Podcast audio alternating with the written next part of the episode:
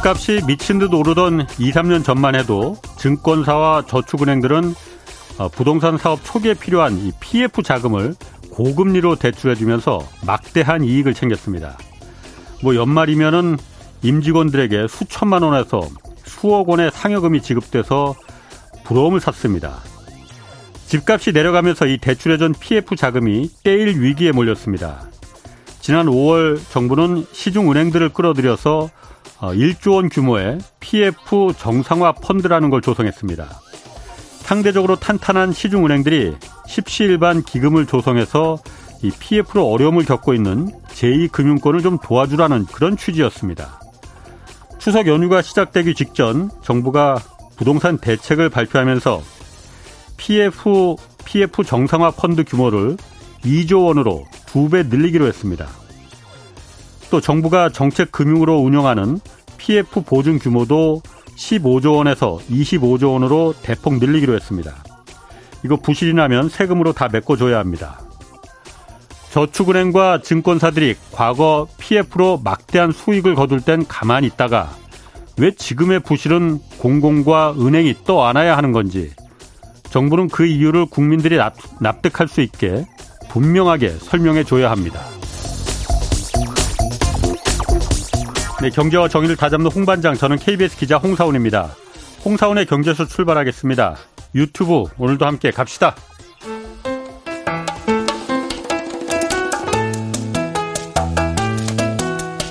대한민국 최고의 경제 전문가만 모십니다. 어렵고 지루한 경제 프로그램은 거부합니다. 유익하고 재미있는 홍사운의 경제쇼. 네, 내일까지 이제 추석 연휴죠. 추석 연휴 시작되기 직전에 정부가 부동산 공급 대책 내놨는데 이게 시장에 어떤 효과 가져올지 오늘 좀 분석해 보겠습니다. 요즘 참 여러 군데서 많이 불러서 바쁘신 분입니다. 현직에 계실 때보다 더 바쁘신 것 같아. 이광수 이코노미스트 나오셨습니다. 안녕하세요. 예, 안녕하세요. 그 이코노미스트는 아니고요. 애널리스트. 애널리스트인가요? 아, 우리 네. 작가가 네. 다른가 그 차이가? 다릅니다. 이코노미스트는 어. 거시경제를 다루는 분들이고요. 아. 저는 이제 산업이나 아. 부동산 시장을 분석하니까 예. 애널리스트가 더 적절하고 제가 또 애널리스트로 일했기 때문에 아. 그게 더 좋아 보입니다. 그냥 옛날처럼 그냥 이광수 위원이라고 부르면 안 돼요? 그렇게 불러주십시오. 어, 그게 빠, 그게 낫게 네, 나을 것 같아요. 좋습니다. 좋습니다. 네. 자, 추석 직전에 정부가 부동산 공급 대책 내놨잖아요. 네. 일단 먼저 그 이번 공급 대책 핵심이 뭔지 간략하게 좀 정리 좀 해주시죠. 일단 그 배경을 간단하게 말씀드리면 예. 최근에 주택 가격이 하락하고 그다음에 예. 시장이 안 좋다 보니까 음. 주택 사업에 대한 부실이 커지고요. 예. 그러다 보니까 인허가하고 주택 인허가와 착공이 크게 감소했습니다. 예. 그러다 보니까 향후 2, 3년 후에 음. 이렇게 가다가 또 집값 오른다. 음. 그런 우려가 커지면서 예. 정부에서 이제 공급을 어떻게 예. 활성화하느냐. 예. 그 포커스가 맞춰져 있었고요. 예. 그러다 보니까 공급을 확대하는 방안 중에서 크게 두 가지가 예. 이번 정책이 발표됐습니다. 하나는 공공 분양을 공공 주택을 좀 확대하겠다. 음. 그래서 공공 12만 원 추가 공급하고 예. 음. 그리고 윤석열 정부가 어 공약이 270만 원 공급이 공약 공약이었거든요. 예. 그래서 공약이 아니고 공약. 공약. 공약. 아, 저 의도가 있는 거 아니고요. 제가 발음이 공 공약입니다. 공약. 어. 공약이 그런데 이 인허가 물량 잘 계획대로 하겠다. 이게 첫 어. 번째 어. 이번 예. 정책의 그 발표였고요. 예. 두 번째는 워낙 우리나라 주택 공급이 민간 비중이 높거든요. 예. 어, 거의 평균적으로 보면 80%에서 90%가 예. 민간 건설사들이 공급하기 때문에 어 정부가 아무리 한다고 그래도 사실은 민간 쪽에서 공급을 예. 안 해주면 주택 공급이 줄 수 있다는 거죠. 음. 그래서 이번에 이제 민간 공급 활성화 예. 대책을 발표했고 예. 거기서 말씀하신 것처럼 이제 PF 대출 보증 확대 아. 해주고 뭐 비아파트 사업 지원해주고 도심 공급 기반 음. 확충이라고 그래서 재건축 재개발 활성화 시키겠다. 음. 뭐 이런 크게 이렇게 두 줄기 즉 공공 분야 확대하겠다. 예. 그다음에 민간 사업 지원해 주겠다. 이런 예. 방향이었습니다. 연휴 중에도 생방송이시라고 즐거운 추석 연휴 되셨길 바란다고. 예. 어, 예. 아이디를 좀 말하긴 좀 불편한 분이 습니다 홍 반장님 화이팅이라고. 예. 진짜 자, 생생 방송이죠. 아, 네. 그 아까 네. 이번 어쨌든 대책이 음. 어, 공급을 늘리겠다는 거잖아요. 그렇습니다. 지금 실제로 그러니까 인허가 나 이런 거 안 해요. 지금 착공 같은 걸 안 하지 않습니까? 분양 시장도 지금 뭐 미분양도 있고 분양도 잘 안 되고 그러니까 음. 이러면 실제로 나중에 2, 3년 뒤에 어 이거 정말 주택 공급이 새 아파트 공급이 부족해서 집값이 폭등하겠네. 딱 이 논리가 언뜻 보면 그렇거든요. 그렇죠, 그렇죠. 어. 어 너무나 당연하게 어. 생각되는 어. 부분인데요. 예. 이제 여러 가지 이제 고민을 좀 해볼 필요가 있는데 그런 차원에서 저희가 예. 저희가 이건 뭐 자산 시장이나 부동산 시장은 사실은 사회 과학이죠. 음. 그렇기 때문에 뭐 정확한 답이 없고요. 예. 저희가 이런 변화를 볼 때 과거에 이런 비슷한 일이 있냐 예. 살펴볼 필요가 있어요. 근데 똑같은 저 그 기간이 있었어요. 2008년부터 예. 음. 2013년까지. 예. 그래서 예를 들어서 지금 2023년 9월 26일 날 예. 정부 정책 방향이 이거였어요. 국민 주거 안정을 위한 주택 공급 활성화 방안. 2013년 아직 2013년 9월 아, 26일. 아. 근데 2008년 예. 9월에 똑같이 예. 9월 19일 날 예. 이런 정책이 있었습니다. 뭐냐면 아. 국민 주거 안정을 위한 예. 도심 음. 공급 활성화 및 보금자리 주택 건설 방안. 예. 이게 뭐냐면 아, 똑같아요. 앞자리가. 어. 그리고 내용도 사실 아주 유사합니다. 예. 그러니까 왜 이런 현상이 나타나냐면 아까도 말씀드렸듯이 시장 주택 시장이 안 좋잖아요. 건설사들이 음. 공급 안 해요. 예. 사업 못 하죠. 예. 그러니까 공급이 부족하죠. 예. 공급이 부족하니까 부족할 것 같으니까 정부가 공급 활성화 나와야 된다. 예. 그래서 거기에다가 주 이게 국민 주거 아. 안정 붙여갖고 정책이 똑같이 나오는 거예요. 예. 그래서 제가 이 말씀을 왜 드리냐면 그러면 2008년 이후에 어. 어땠을까? 그러니까 그럼 주택 공급이 부족했으니까 집값이 폭등했어야 될 거 아니에요. 그렇습니다. 그래서 어. 집값만 일단 말씀드리면 어. 집값만 말씀드리면 이렇게 막 논란이 되고 집 부족하다 할 때 2009년에만 집값이 올라요. 예.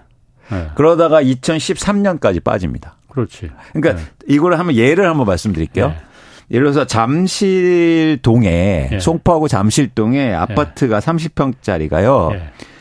2007년도에 13억 6천에 거래됩니다. 예. 그러다가 금융요구에 오고 이러면서 7억 7억 음. 7천만 원으로 빠져요. 음, 그때 다 그랬어요. 지금하고 어. 비슷해요. 예. 최근에도 3, 40% 빠졌거든요. 예, 예. 그런데 막 이렇게 주택 공급하다 부족하다고 어. 그래요. 어. 그래서 다시 사기 시작해요, 사람들이. 예. 그래서 2009년도에 이 집값이 13억으로 다시 음, 오릅니다. 그때 잠깐 올랐어요. 어. 그러다가 이 집값이 2013년에 8억 5천으로 빠졌고요. 음. 2015년까지도 12억 이었어요. 그때 그래서 막 빚내서 집 사라고 뭐 그때 그랬었잖아요. 그러니까. 그렇죠. 그러니까 그, 네. 그 시점인데 네. 사실은 지, 집 공급은 계속 안 되고 부족했지만 집값은 빠졌다는 거예요. 예. 그러니까 이게 왜 왜냐면 집값을 결정하는 건 공급도 물론 중요하지만 음. 이제 두 가지가 더 중요한데 하나는 음. 수요. 음, 그렇지. 네. 공급이 줄어도 수요가 더 줄면 집값은 빠지는 음. 거고요. 또 집값을 결정하는 건 뭐냐면 건설사들이 짓는 공급도 필요하지만 예. 집을 갖고 있는 사람들이 내놓는 매물의 양도 예. 중요하거든요. 음. 그래서 그 이후로는 사실은 매물의 양이 크게 증가하고 수요가 감소하면서 집값이 빠졌다는 거예요. 음, 예. 근데 지금 음. 뭐 언론이나 전문가들은 전부 다 예. 주택 안 짓는다. 예. 그래서 2, 3년 후에 집값 오를 거다. 예. 이런 얘기만 사실 하고 있는 거죠. 아. 음. 그러니까 부동산이라는 거는 경제는 경제지만 다른 일반 재화 물건하고는 좀 다르잖아요. 네. 수요와 공급이 일치하지 않잖아요. 그러니까 딱 일반 물건이 당연히 공급이 부족하면은 아, 수요가 폭증하면은 당연히 그 공급이 모자라서 가격이 오르는 게 당연한 건데 부동산은 꼭 그게 그렇지가 않더라고요 보니까. 그렇습니다.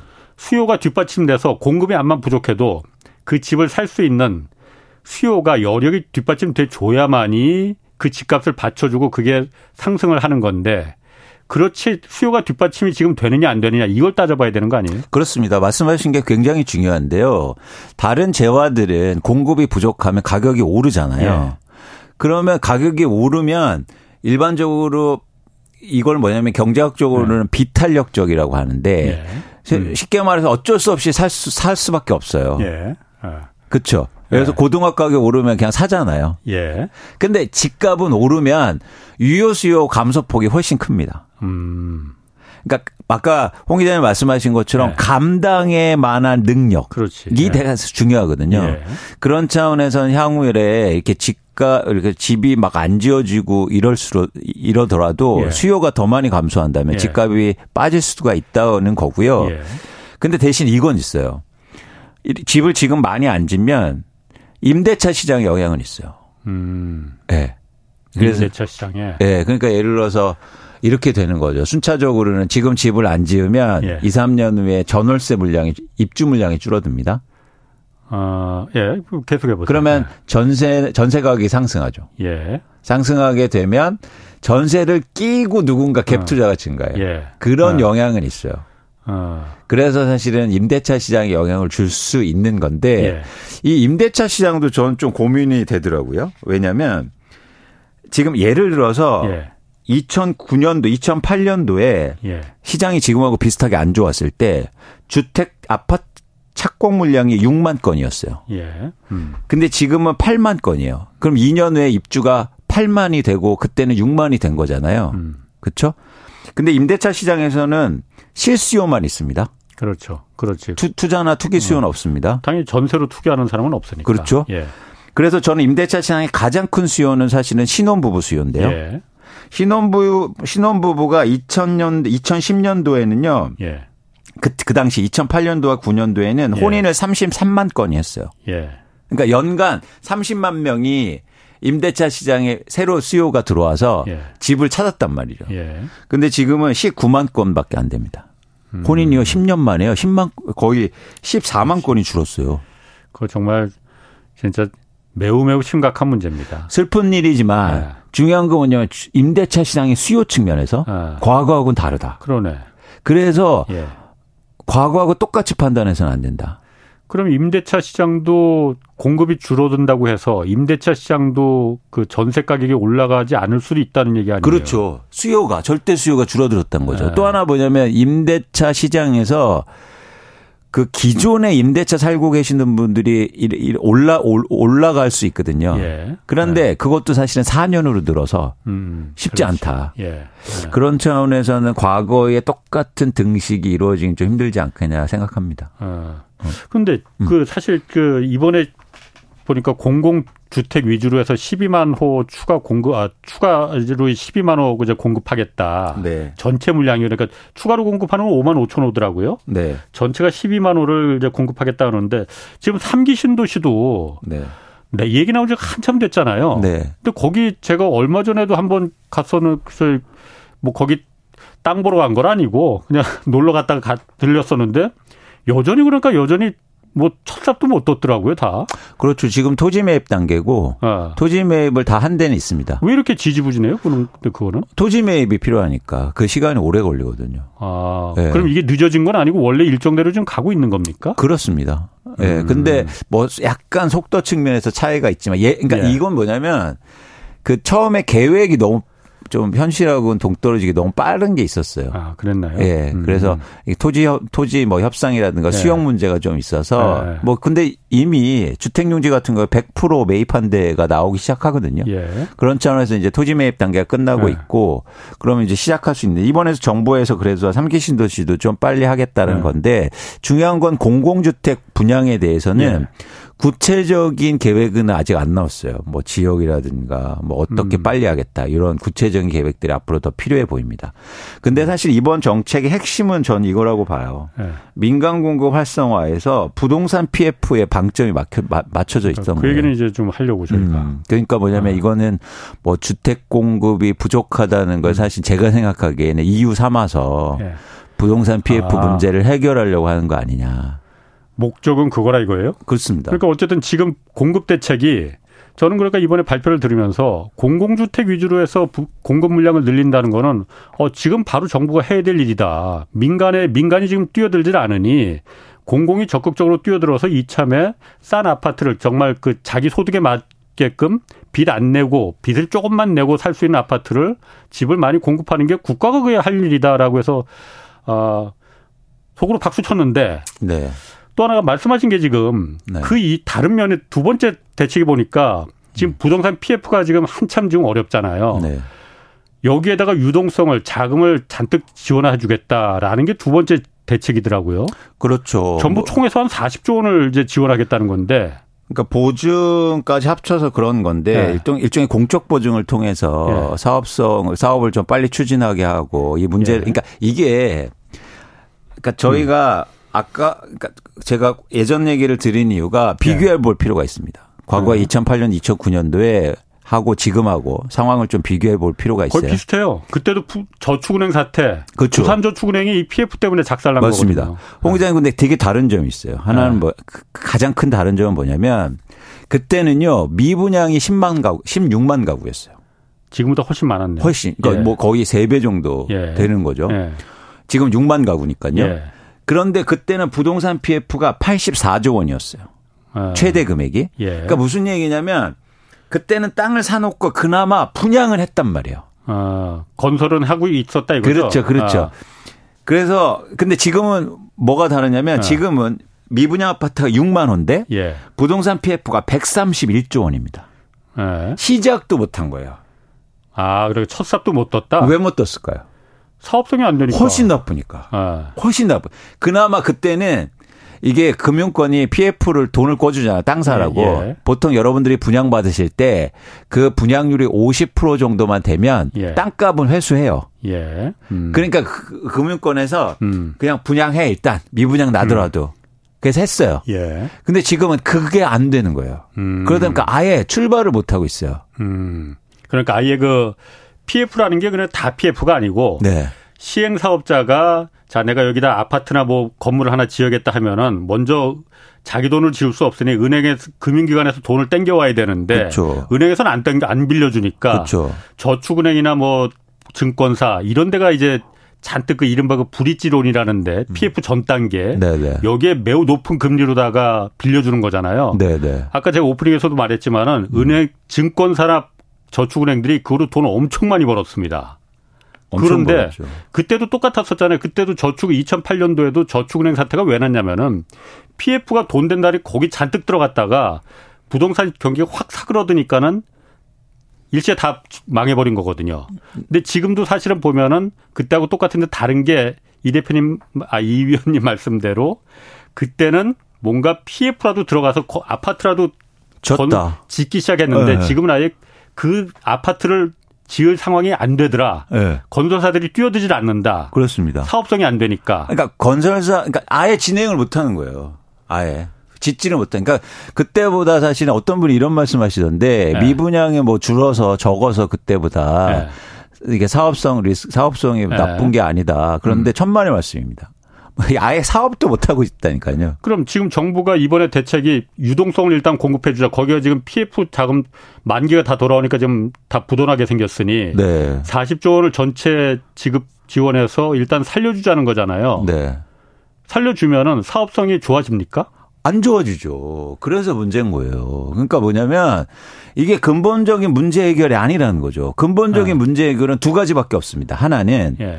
집값이 지금보다 50%가 올라서 예. 그렇게 다 분양해서 다 음. 개인들이 사주는 거. 예. 음. 이거요. 음. 그래서 뭐 이거 안 팔리기 시작하면 막 또 규제 엄청나게 풀고 막 이럴 수 있겠죠. 예. 이거 예. 방법 하나. 예. 두 번째는 뭐냐면 사실 이 땅이 땅을 갖고 있는 거잖아요. 이 네. 땅이 시장에 다시 싸게 나와야 돼요. 땅이 그 네. 시행사들이 갖고 있는 땅이 그렇죠. 어. 사업을 자기네들이 어. 결국엔 땅을 비싸게 사서 문제가 있으니까 네. 어쨌든 그 땅을 지금 곧 빚도 못 갚으니까 예. 이자도 못 내고 있으니까 그럼 자산 내놔야죠. 어, 그 땅을, 땅밖에 없으니까. 그렇죠. 그러면 땅을 내놔요, 싸게. 예. 그러면 누군가 싼 땅을 사갈 거 아닙니까? 예. 그렇게 되면 다시 사업성이 좋아지잖아요. 땅값이 싸지니까 분양가가 낮아지니까 그렇죠. 그럼 건설사들이 달라붙는다 이거지. 그렇죠. 내가 한번 거기 아파트 지어보겠다. 그렇죠.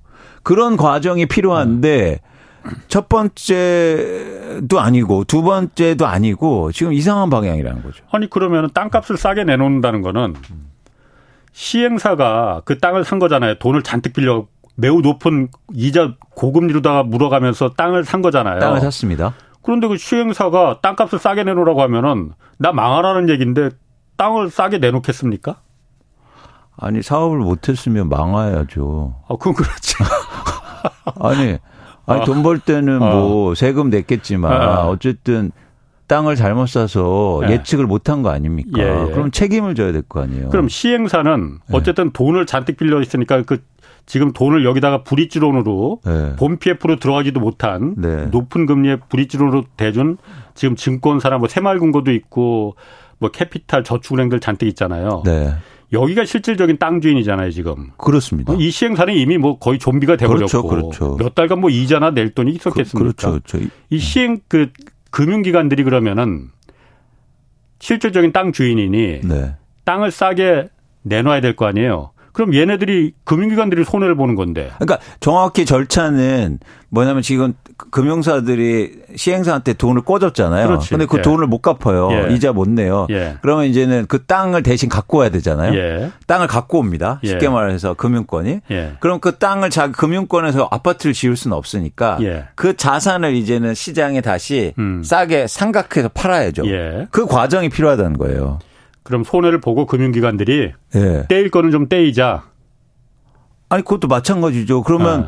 자기가 돈 꿔줬는데 예. 이자는 받고 받고 싶고 잘못 꿔줬으면 책임져야 될 거 아닙니까? 예. 근데 지금은 어쨌든 정부가 예. 대주단도 구성해서 지금 대주단 은행들 끌어들여서 대주단이라는 걸 구성했잖아요. 네. 금융 저축은행들 뭐 증권사들이 조그만 애들 다 무너지게 생겼으니 그러면 안 된다. 네. 해서 은행들을 시중은행들은 탄탄하니 네. 얘네들을 끌어들여서 지금 1조 원 그 대주단 그 PF 정상화 펀드 그렇죠. 그걸 5월에 1조 원을 모아서 자 이 사업장들 좀 살릴 건 좀 살리자 했는데 네. 그 이번에 대책에서 그걸 2조, 2조 원으로 두 배로 네. 늘렸거든요. 네.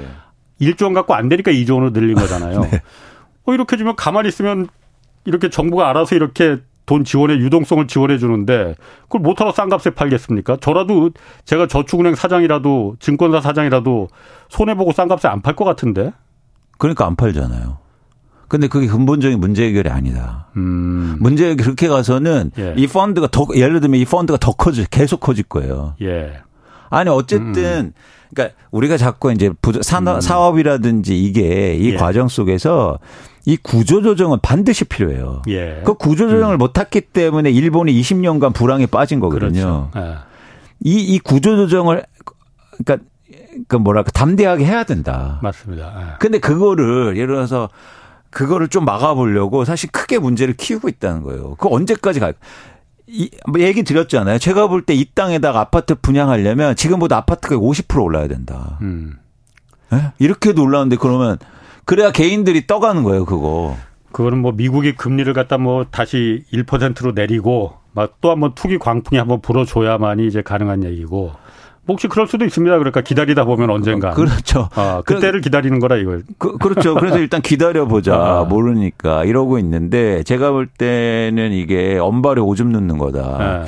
근데 언발에 오줌 넣는 것도 어떤 분은 괜찮다고 하는데 저는 언발에 지금 도끼 찍는 거다. 아, 지금 이 상황이. 네. 아니 그러니까 제가 아, 정부에서도 지금 뭐 그러니까 정부에서도 지금 보는 상황은 지금 부동산이 어쨌든 여기서 돈이 돌지 않으면 부동산에서 일단 돈이 경색이 되면은 어디가 증권사 뭐 새마을금고 이런 데가 무너져 버려서 망하게 되면은 신용이 레고랜드 그때 사태처럼 확 식어버리니까 그럼 진짜 전체적인 경제 시스템에 문제가 생기니 일단은 한 번 또 부동산 투기 광풍이 한 번 또 불지 모른다. 미국이 드라마틱하게 금리 내려주면은 그때가 또 내릴 것 같기도 하니까 이렇게 지금은 좀그 전망이 좀 틀리긴 했지만은 물 건너가긴 했지만은 그때까지만 버텨주면 된다라고 해서 은행들 시중 은행들 뭐 신한은행 우리은행 KB 농협 이런 데 소목 비틀어서 야 지금 동생들 어려운데 지금 형님들이 좀 도와줘야지 이럴 때 해서 2조 원을 갖다 지금 풀어준다는 거잖아요. 근데 이게 아까 제가 오프닝에도 말했지만은 사실 어 은행들은 그 브릿지로이나 이런 데 위험해서 거기 안 들어가거든요. 네. 진짜 건설사가 시공을 하겠다고 들어온 진짜 PF가 되는 사업장만 이제 PF를 돈을 지원해 주잖아요. 그렇죠. 은행들은 상당 상대적으로 굉장히 안전하지. 그렇죠. 이 상대적으로 안전한 데는 이 시행사들이 돈을 못 은행들한테 못 꾸니까 네. 대신 이제 증권사나 캐피탈 새마을금고에 막 10% 8% 9% 이자를 내면서까지 브릿존을 땡긴 거잖아요. 네, 네. 실제로 그렇게 해서 한 2, 3년 전까지만 해도 대박이었죠. 네. 아파트 값이 그거보다 훨씬 더 높이 분양이 잘 됐으니까. 그렇죠, 그렇죠. 근데 지금은 그게 망하니까 네. 잘될 때는 아까 말한 제 친구들 중에서 막 2억 원, 2억 원 막 그 연말에 상여금 받은 사람이 있었거든요, 친구들. 네. 그래서 야, 씨, 나도 거기로 갈 걸 그렇게 부러워했었는데 지금은 이걸 왜 은행이 그리고 공공이 왜 이걸 또 안아야 되느냐. 제가 그 부분을 잘 납득이 안 가거든요. 그러니까 이게 아까 그러니까 이게 친구분들 1억 원, 어. 2억 원 받으셨다고 하는데요. 어. 2022년도에 이 PF에서 제일 많이 돈 받은 사람이 성과급으로 62억 원을 챙깁니다. 뭐 어디 사장님이 그랬나? 아, 그러니까 PF 총괄하는 사람이. 아. 그다음 그 밑에 상무들은요 30억 원 이상씩 받아가요.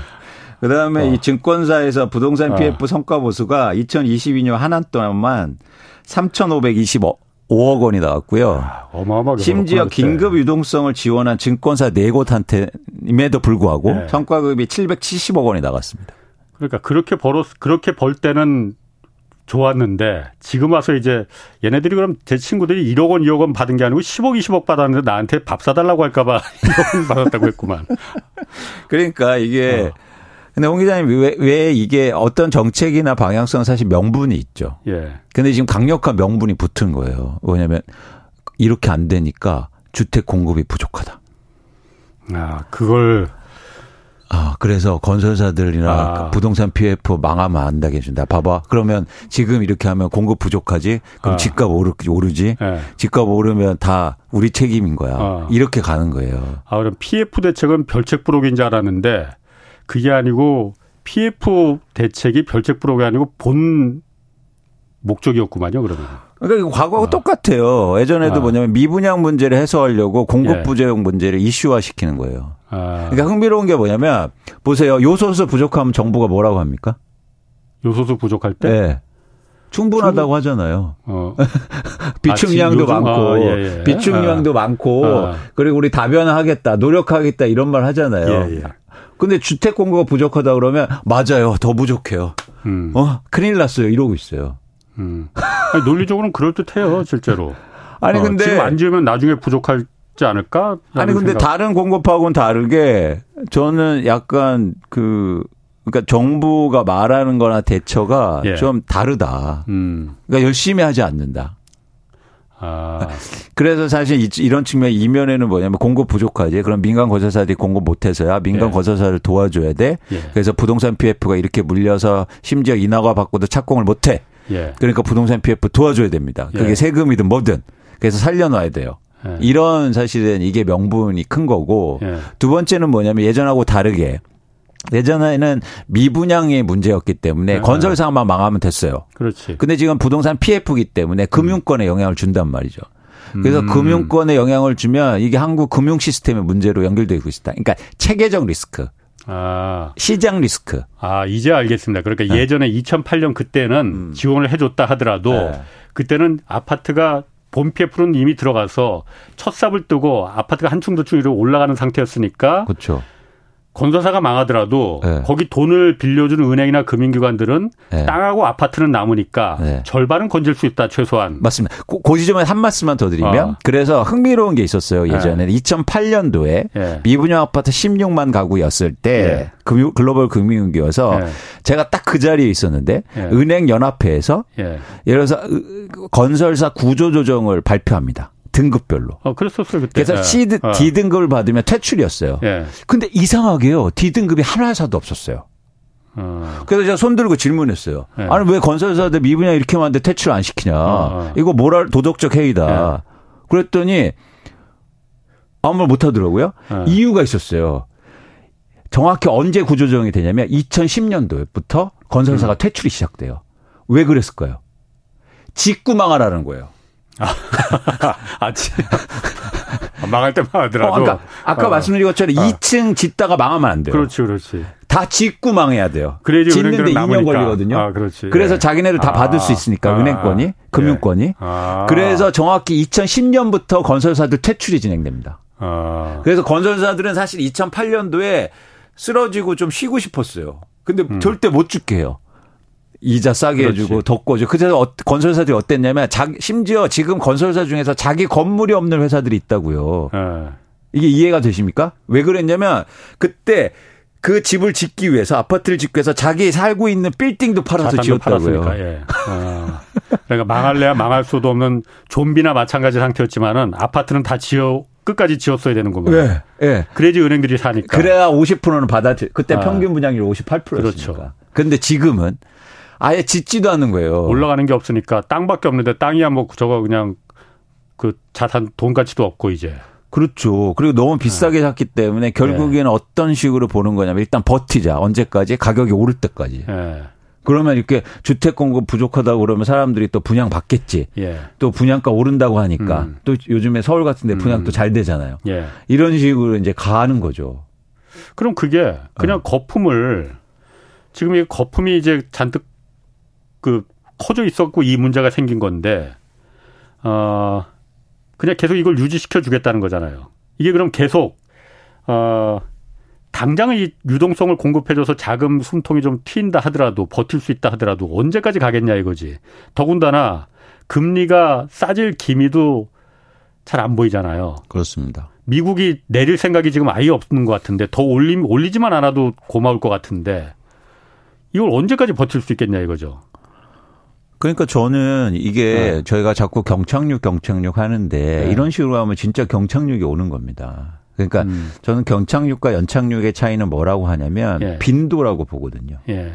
그러니까 이렇게 문제가 생기면 단계별로 조금씩 문제를 해결하면서 가야 돼요. 예. 근데 지금 다 막아 놓잖아요. 음. 다 만기 연장해 주고 심지어 그렇지. 이자 후불제로 해서 1년 동안은 그러니까. 심지어 못 하고 오고. 이자 낼 돈이 없으니까 이자를 나중에 본 PF 들어가면 그때 내라고 해. 후불제로. 아, 나 참. 근데 이렇게 막다 보면 나중에 수가 네. 많아지잖아요. 네. 문제되는 수가. 이렇게 되면 사실 진짜 경착률로 가는데. 그러니까. 그래서 저는 어, 이게 문제가 있는 것부터 순차적으로 해결해 줘야 된다. 그러니까 해결하는 어. 방법은 시장에 싸게 팔아야 됩니다, 그걸. 그러면 누군가 그 땅을 싸게 나오는데 누가 안 사겠어요. 음. 그래서 주택 공급이 더 빨라져요, 그럼. 그렇지. 그럼, 그럼 이제 착공이 들어가는 거죠. 그럼 어떻게 됩니까? 아. 땅값을 싸게 샀으니까 이제는 분양가도 낮아지겠죠. 그렇지. 그럼 예. 시장도 예. 안정될 거 아니에요. 예. 그러면 분양도 잘 되고. 그러네. 그러면서 자연스럽게 어. 이게 바로 시장이에요. 그러게. 어. 정부가 예, 그렇게 얘기하는 시장이라고요. 예. 음. 근데 시장에 지금 정부 정책이 끼어들고 막 이렇게 되면서 음. 지금 완전히 가면 갈수록 문제가 커질 거다. 그런데 이게 지금 딱 보니까 그 이 의원님 말이 네. 그래야만이 집값도 낮아지고 주택 공급도 그 활성화되고 네. 건설사도 살고 네. 은행들도 살 수, 금융기관도 살 수 있는 누구나 다 좋은 방법인데 네. 어 그렇게 하지 않는 이유를 어 제가 대충은 짐작은 가겠는데 대충은 짐작은 가겠는데 네. 그렇게 하지 않더라도 지금 어쨌든 집값이 다시 올라가는 분위기가 막 살고 있잖아요. 네. 그러면은 굳이 그렇게 싼 값에 땅을 안 팔아 매각하지 않더라도 이렇게 집값 슬금슬금 올라가면은 다시 2, 3년 전처럼 투기 광풍이 한번 불겠는데 그럼 다 같이 행복하게 마무리되겠는데 이런 시나리오가 또 올 것 같기도 한데 물론 미국이 금리를 안 내리 안 내리기 때문에 그게 가능할지는 모르겠지만은 아니 근데 모두 다 행복한 게 아니고 그런 네. 상태로 가면 개인이 엄청 불행하잖아요. 네. 그렇게 높은 집값을 또 아니 일단 그게 가능을 한 건지 불가능합니다, 전. 아. 이유는 뭐냐면 아까도 저희가 처음에 말씀드렸듯이 예. 가격이 오를 수 있는 예. 부담 여력, 즉 유효 수요가 줄고 있어요. 대한민국에서. 예, 예. 지금 20, 30대까지 끌어들여서 특례보금자리 끌어들여서 지금 올해 그렇게 끌어올린 거거든요. 예. 근데 어떻게 더 하겠습니까? 여기서. 그럼 지금 집값이 잠깐 이렇게 오르는 거는 네. 잠깐이 아니고 언제까지 오를지 모르겠지만 오르는 거는 음. 인위적으로 그러니까 시, 정부가 개입해서 시장에 개입해서 인위적으로 끌어올린 거예요? 아니면 자연적으로 올라간 거예요? 인위적으로 오른 거죠. 그럼 이게 인위적으로 계속 올릴 수도 있는 거 아니에요? 그럴 수 있죠. 그럴 수 아. 있죠. 예를 들어서 뭐 아. DTI, DSR 규제 아무것도 안 하고 아. 그다음에 주택담보대출 또막 특례 보금자리로는 30조 했잖아요. 예. 그러니까 30조 똑같이 해서는 안 돼요. 예. 그러면 시장에 반응이 없거든요. 그렇지. 정치는 훨씬 더 예. 써야 되죠. 예. 뭐 50조 더 나오고 예. 막 100조 막 하고 예. 이러면 되죠. 됩니다. 그럼 부작용이 뭐가 생기는 거예요? 그러면 장기 불황에 빠지는 거죠. 개인이 어. 그럼 부채 비율 올라갈 거 아니에요. 그럼 어. 소비를 줄일 거 아닙니까? 예. 그럼 20년 동안 30년 동안 어. 우리나라도 이제는 불황에 가, 빠지는 음. 거예요. 이거를 버티기 위해서. 남들 그러니까 거품을 다 줄이고 있는데 우리만 거품을 더 키우는 게 가능하겠느냐 이 말입니까 그러면은? 그렇죠. 그렇게 네. 갈 수는 있는데 네. 그건 최악의 수단이고 네. 그렇게 가면 우리나라 미래가 없어진다. 네. 네. 그렇죠. 그게 그게 왜냐하면 음. 일본도 똑같거든요. 일본도 네. 뭐냐면 그때는 한국하고 다른 게 이제 똑같이 기업 부채가 엄청 부동산 때문에 컸는데 네. 그때 기업 부채를 줄이기 위해서 이렇게처럼 막 개인들한테 막 집 사라고 하고 그랬어요. 예. 근데 그거를 이제 정부가 떼어안으면서 예. 구조조정 안 하고 정부가 예. 들어와서 장기 불황에 빠졌는데 우리는 사실은 정부도 지금 뭐 손 놓고 있고 음. 이거를 가게한테 그게 넘, 넘어간다면 예. 더 장기적으로 어려운 거죠. 뭐 일시적으로는 예. 오를 수는 있어도. 이게 또 한 가지 참 이게 제가 이번에 그 공, 그 PF 지원 대책 보면서 저게 가능할까 생각했던 게 PF 정부의 정책 자금으로다가 정책 금융으로 보증해 주는 게 있잖아요. 그 허그 그러니까 주택 도시 보증 공사하고 주택 금융 공사에서 네, 이거 네. 보증을 해 주잖아요. 네, PF 네. 자금에 대해서. 네. 이 기존에 15조 원이었는데 네. 25조로 늘리기로 했더라고요. 네. 일단 그런데 허그 이 주택 도시 보증 공사는 그동안에 그 전세난 보증금 반환 이거 하도 그냥 전세 사기가 많아 갖고 이거로다가 지금 돈 다 써갖고 네. 여력이 없다고 그랬는데 이렇게 네. 10조 원을 더 늘려줄 여력이 있습니까? 이 기관들이? 그래서 이제 증자 얘기도 나오고 자금을 더 아, 자기 자본금 다 네. 까먹었으니까 네, 네. 누가 그럼 그걸 증자를 해줘요? 정부가 해줘야겠죠. 음. 예. 그런 데서 이제 음. 문제가 생기는 거. 이게 왜, 예. 왜냐면 25조 원도 제가 볼 때 숫자가 있는 건데 예. 아까 이제 저희가 부동산 PF 잔액이 130조 원 정도 되는데 지금 예. 연체율이 10% 이상씩 올라오고 있거든요. 그렇죠. 예. 그러면 20% 정도면 이제 20조 원이 넘어가잖아요. 예. 예 그런 예. 거를까지 보는 거죠. 예. 근데 이, 게 뭐냐면 보증이 뭐 어, 부담이 없는 게 아니라 부실이 나면 저, 다 떠안아야 되는 거예요. 보증이잖아요, 그게. 어. 개인들도 보증서 주면 어. 빚못 갚으면 아. 그거 다 내 대신 갚아야 그렇지. 예. 되잖아요. 여기 여기 부실나는 거 다 내 세금으로다가 다 메꿔 줘야 돼요. 근데 홍 기자님 보세요. 좋은 프로젝트가 이거 보증 뭐 받겠습니까? 진행하고 빨리빨리 하지. 예. 대부분 사실은 예. 이래서 어 레몬 마켓처럼 안 예. 좋은 프로젝트들이 들어오게 될 거고 예. 그렇게 되면 결국엔 나중에 되면 그 부실을 다 떠안내고 자산을 떠야 음. 되는데 보면 막 엉뚱한 땅 이런 음. 것도 음. 이제 떠오는 거거든요. 예. 그럼 거기 어떻게 하겠습니까? 예. 어? 그러면 그러니까 욕 먹는 거예요. 왜냐하면 그래서 또 LH나 아니면 정부의 네. 부채가 증가하는 거거든요. 공적 자금 투입하고. 예. 예. 하는데 이게 그럼 네. 2008년 그, 그 2011년 그 저축은행 사태 때도 그게 음. 똑같이 PF 부실 때문에 공적 자금 투입해서 저축은행들 다 망하고 부산 저축은행이 마지막으로 이제 큰 카운터 펀치를 먹인 거잖아요. 네. 그때도 공적 자금 투입한다고 네. 그 비평들이 많았거든요. 언론에서도 이걸 쟤네들이 돈 벌려고 한 건데 왜 이걸 국민 세금으로다가 왜 살려주느냐. 망할 건 망하게 놔둬야지 했는데 결국은 살려줬습니다. 네. 이번에도 그러니까 살려주겠다는 거잖아요. 왜그 이게, 이게 언제까지 이걸, 이, 이, 이걸 해야 돼, 이걸? 그러니까요. 이게 진짜 제가 이런 어. 말씀 KBS에 드리면 안 되는데 어. 지긋지긋합니다. 그러니까 왜 네, 이게 이익은 개인들이 얘네들이 다 갖고 가고 네. 이익이 나면 손실이 나면 왜 홍사원이 이광수가 왜 주머니에서 세금 내 갖고서 얘네들 손실을 보존해 줘야 되느냐 이거죠. 그러니까 아까 정부는 명분이 있다고 그러니까요. 아, 공급 부족한데 네, 살려줘야 된다. 네, 살려줘야 된다. 그 나중에 큰일 난다. 어, 그 명분에는 또 할 말이 없어지네. 아니 근데 그 명분이 맞지 않다니까요. 그러니까 그, 제가 한번 웃어보자고 한 얘기입니다. 그거는. 아니 그리고 또 하나 아. 뭐냐면 그때는 네. 사실은 지금보다 세금이 덜 들어갔어요. 상대적으로. 음, 왜냐하면 예. 미분양 아파트였기 때문에. 그렇지. 그때 그래서 정책의 포커스가 뭐냐면 미분양 아파트 사면 예. 취득세. 예. 없애주고 양도세도 감면해주고 없애주고 이랬단 말이에요. 그러니까 뭐냐면 일종의 실체가 있는 물건이기 때문에 어쨌든 아파트하고 땅은 남으니까. 네, 그렇죠. 예. 근데 지금은 실체가 없지. 그렇기 때문에 이게 부실화가 더 커질 수 있다. 예. 그래서 공적 자금이라든가 예. 세금이 더 들어갈 가능성이 클수 예. 있다는 겁니다. 아, 이거 아 그러니까 이번에 대책이 그러니까 별책 부로가 PF 지원이 별책 부록이 아니고 메인 메뉴였을 가능성이 있다. 목적이 그거였을 가능성이 있다. 뭐 그럴 수도 있습니다. 한번 좀 앞으로 좀 자세히 좀 살펴봐야 될 부분인 것 같아요. 이게. 그렇죠. 왜냐하면 올해 9월에 사실은 부동산 PF 뭐 일부 또 만기가 많이 들어왔고 예. 그래서 당장 그런 정책이 필요했고 예. 그리고 내년 또 상반기에 막 이런 만기들이 돌아오죠. 예. 예. 그래서 당장 뭐 여러 가지 예. 뭐 정치적인 이벤트도 있고 예. 그렇기 때문에 사실은 좀 이런 이런 어떤 음. 정책이 필요했죠. 근데 그 핵심은 저희가 볼 때 부동산 PF에 있었다.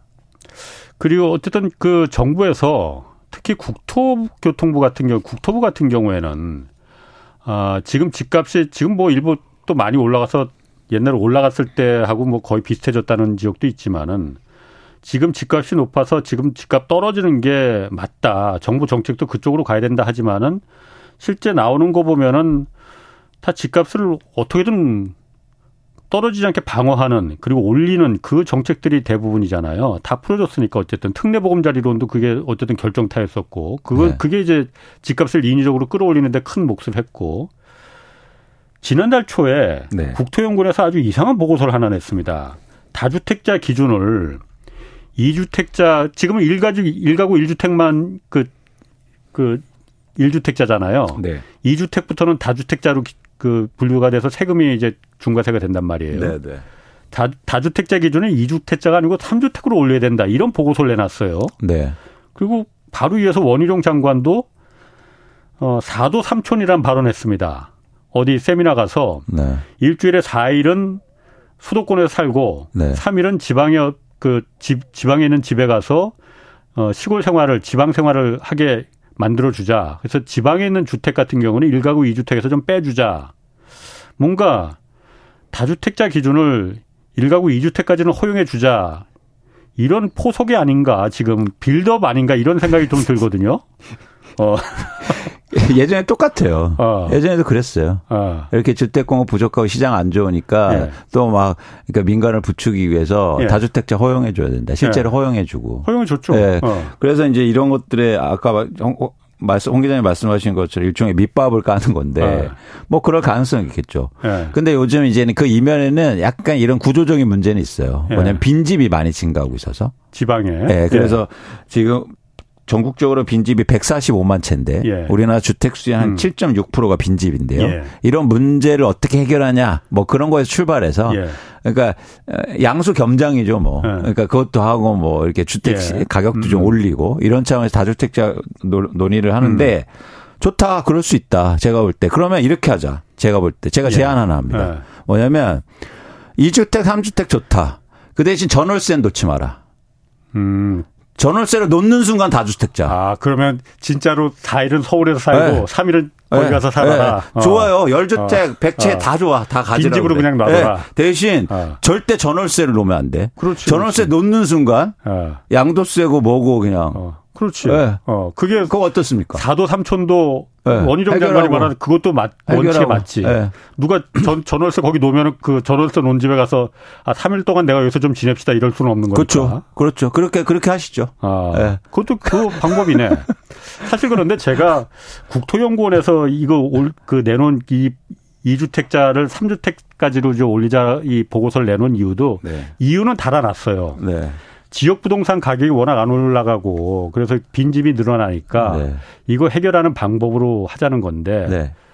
지역에 왜 빈집이 늘어나겠느냐 이걸 생각을 해야지 다 서울의 수도권에만 잔뜩 안 그래도 모든 게 다 풍족한 서울 수도권에 지하철도 더 넣는다 뭐 GTX 더 넣는다 모든 인프라 서울에 돈싸또 험한 말 나오려고 그랬네 돈 그 다그 그 발라서 서울에만 수도권에만 하니까 지역에서 당연히 안 올라오죠. 행정기관들 내려가고 KBS도 내려가고 지역에 내려가서 지역이 살수 있게끔 그래서 거기서 일자리가 생기고 대학도 내려가고 그러면은 지방에 빈집이 생기겠느냐. 그게 정말 이 대책이지. 지방에 빈집 생기니까 서울 사람들 가서 좀 쉴 수 있게끔 거기는 이주택까지 허용해 주자. 이런 놈의 대책이. 아휴. 그리고 더더군다나 제가 웃긴 게 예. 국토연구원에서 설문조사를 했대요. 예. 내가 참 이거 정말 그 가서 좀 따져 먹고 싶은데 설문조사 했더니만은 응답자의 48%가 다주택자의 기준을 2주택자가 아니고 3주택으로 해야 된다라고 가장 많이 응답을 했대. 나 이거 참 우리나라 이렇게 다주택자가 많습니까? 다주... 누구한테 설문을 했는지 모르겠지만은 다주택자가 우리나라 300만 명이 넘는데요. 예. 일단 지금 상황도 이렇게 예. 뭐 다주택자 일종의 규제 같은 걸 함에도 불구하고 근데 예. 그거 풀어주면 어떻게 되겠습니까? 아, 돈? 그리고 또 하나, 그러니까 홍 기자님 말씀한 예. 핵심이에요. 예. 그 지방에서 집 산다고 해서 지방 경제가 구조적으로 좋아지냐고요. 그러니까 예전의 그렇지. 마인드로 음, 예. 예전의 생각만 하는 거예요. 그렇게 되면 어떻게 되냐면 건설사가 가서 집 짓고 아파트 짓고 그리고 지금 땅 사놓은 땅에다가 또 아파트 분양하고 이러니까 사실 그런 그렇죠. 거 해야 된다. 아. 아 그래서 그, 그럼 좋다 이거예요. 하고 그래 전월세 놓으면 안 돼. 네. 맞아, 그거, 그거, 그거 괜찮은 방법이네. 그러면 빼도, 빼, 빼박이잖아요. 아, 그러게. 에? 그러게. 에? 집값을 올리려는 게 아니고 정말로 가서 여유 있게 생활할 수 있게끔 하는 방법이다. 예. 힐링하기 위한. 예. 어. 이렇게 되면 어떻게 되냐면 지금 우리 안에 힘들게 또그 예. 다주택이나 투기하는 사람들 그렇죠. 가둬놨는데 힘들게요. 네. 근데 다시 풀어주는 꼴이라고요. 그렇지. 네. 시간 없으니까 네. 앞으로 그러니까 지금 네. 그 반등세 완화하던 서울 부동산 거래 상황이 최근에 음. 좀 달라졌다고 하더라고요. 네. 이게 어떻게 달라진 겁니까? 그러니까? 그러니까 거래가 다시 줄고 있고요. 거래가 좀더 지켜봐야겠지만 예. 거래가 8월에 다시 좀 7월까지 또 줄었다가 8월에 음. 반등했다가 뭐 음. 9월에 다시 줄고 있고 예. 이 이유가 있습니다. 왜냐하면 시장을 움직이는 수요가 지금 일종의 그런 정책이라든가 예. 대출이 확대돼서 음. 들어온 수요기 때문에 음. 다시 대출 줄고 있고 예. 가격이 다시 올랐잖아요. 예. 그렇기 때문에 수요가 줄고 있어서 예. 앞으로 이제 거래량이 줄 거예요. 네. 제가 볼 때 그래서 올해 뭐 10월, 11월, 12월 거래량이 크게 감소할 가능성이 크다는 거죠. 네. 그러면 거래량이 준 다음에 다음은 다시 또 어떻게 되냐면 가격이 하락할 겁니다. 네. 그 이유는 최근에 매물이 다시 증가하고 있기 때문이에요. 매물이? 네. 집값이 올라가는데 매물이 왜 증가하나? 그러니까 집을 다 갖고 있는 다주택자 한 팔고 싶어 한다니까요. 아, 이참 이 지금이 막차다. 그렇죠. 아. 어, 지난 지난해 말에 엄청 깜짝 놀랐거든요. 집값이 아, 이렇게 빠질 그렇죠. 수도 있겠구나. 그렇죠. 그리고 안 팔려요. 예, 예. 그러니까 사실 집값이 이럴 때 오르게 빨리 팔아야겠다 이런 아. 분들이 증가하고 있는 거죠. 정부가 지금 막차 기, 막차 탈 기회를 줬으니 이때 올라타야 된다. 그 여러분, 빨리 팔아야 된다. 그렇죠. 여러분들 똑같이 보세요. 이게 2009년도에 똑같은 현상이 있었다니까요. 예. 그럼 2009년도에 막 올라요. 예. 그러다가 또 집값 바닥었다 오르다 또 오른다는 사람도 난리 났다가 예. 사실 집값이 2015년까지 못 오른다고요. 예. 예. 그러니까 오히려 빠지고. 예. 그러니까 여러분 그 그런 계속 자산 시장이 빠지지 않고 이런 변동이 있는데 특히 예. 정책이라든가 이런 이슈 때문에 예. 근데 이런 게 오래 가지는 않는다 이렇게 보고 있습니다. 그럼 지금 집값이 반등했던 게 네. 어, 정부가 인위적으로 개입을 해서 인위적으로 반등을 내려갈 때는 자연적으로 시장 원리에 따라서 내려간 거예요. 그런데 올라간 거는 지금은 누가 봐도 시장 원리에 따라서 올라간 게 아니고 정부가 개입해서 네. 정책을 거기 풀어줬으니까 올라간 거잖아요. 네. 그러면은 앞으로도 정부가 쓸 수 있는 정책이 집값을 계속 올리기 위한 아까도 잠깐 그 얘기는 했지만은 네. 남아 있느냐 없느냐. 네. 그러니까 이 정책이 흥미로운 게 뭐냐면 집값이 오를 때는 정책의 효과가 되기 힘들어요. 네. 왜냐하면 오를 때는 집, 집을 갖고 있는 사람들이 한테 정책이 먹혀야 돼요. 예. 그렇잖아요. 네. 쉽게 말해서 집을 갖고 있는 사람이 팔아야 돼요. 예. 근데 이런 정책 그래서 보유세도 올리고 막 그랬잖아요. 예. 근데 집을 갖고 있는 사람들은 지금 세금보다 음. 예. 전망을 해서 행동합니다. 그렇지. 그렇죠. 그러니까 지금 세금을 네. 많이 내도 집값이 오를 거고 예. 또 보유세 낮춰줄 건데 음, 음. 그래서 집을 안 팔아요. 그래서 정책을 효과가 내기 힘들어요. 예. 집값이 예. 오를 때는. 음. 반대로 집값이 떨어질 때는요. 정책의 포커스가 뭐냐면 자산이 없는 사람들한테 맞춰져 있어요. 음. 예를 들어서 무주택자들. 예. 대출 많이 해줄게. 지금 예. 사. 예. 근데 자산이 없으면요. 전망을 하기보다 현상에 현재. 주목해요. 그렇죠. 당연 그건 당연히 그렇습니다. 그래서 지금 네. 지금 대출 그래서 이런 말 있잖아요. 대출 많이 해줄 때 사. 네. 그래서 지금 현상에 주목해요. 네. 그렇기 때문에 대출이 그러니까 정책이 먹히기가 쉬워요. 음. 집값이 빠질 때. 예. 그런데 이게 지속되긴 힘들다. 예. 그렇죠. 왜냐하면 정책이 계속 먹히면서 계속 센 정책이 나와줄 뿐 아니라 예. 가격이 올랐기 때문에 사실은 이 음. 무주택자가 유효 수요가 줄고 있다고요. 예. 정부가 그럼 지금 해야 될 그 정책은 어떤 겁니까 그러면은 주력해야 될 정책은 시장에 맡겨라. 네. 네. 일단 부동산 PF 같은 경우에는 그렇게 연착륙할 수 있도록 네. 결국에는 그렇지. 부담을 진 사람들이 네. 사, 싸게 자산을 내놓고 그러면 사업이 돌아가잖아요. 음. 그렇게 하면 분양가도 떨어지고 그렇죠. 떨어지게 됩니다. 그리고 또 하나 뭐냐면 지금 다주택자가 팔고 있잖아요. 그래서 무리하게 무주택자들을 막 대출해 주면서 이렇게 해서 음. 하지 말고 다, 다주택자가 집을 시, 장에 내놓으면서 시장이 조정받게 나온다. 음. 한국의 부동산 시장은 절대 경착륙은 없다니까요. 왜냐하면 사용 가치가 있기 때문에 음. 싸지면 누군가 삽니다. 음, 그런 의미에서 주식은 경착륙 있죠. 아. 사용 가치 없어서. 알겠습니다. 거기까지 하겠습니다. 이광수 애널리스트였습니다. 고맙습니다. 고맙습니다. 지금까지 홍사원의 경제쇼였습니다.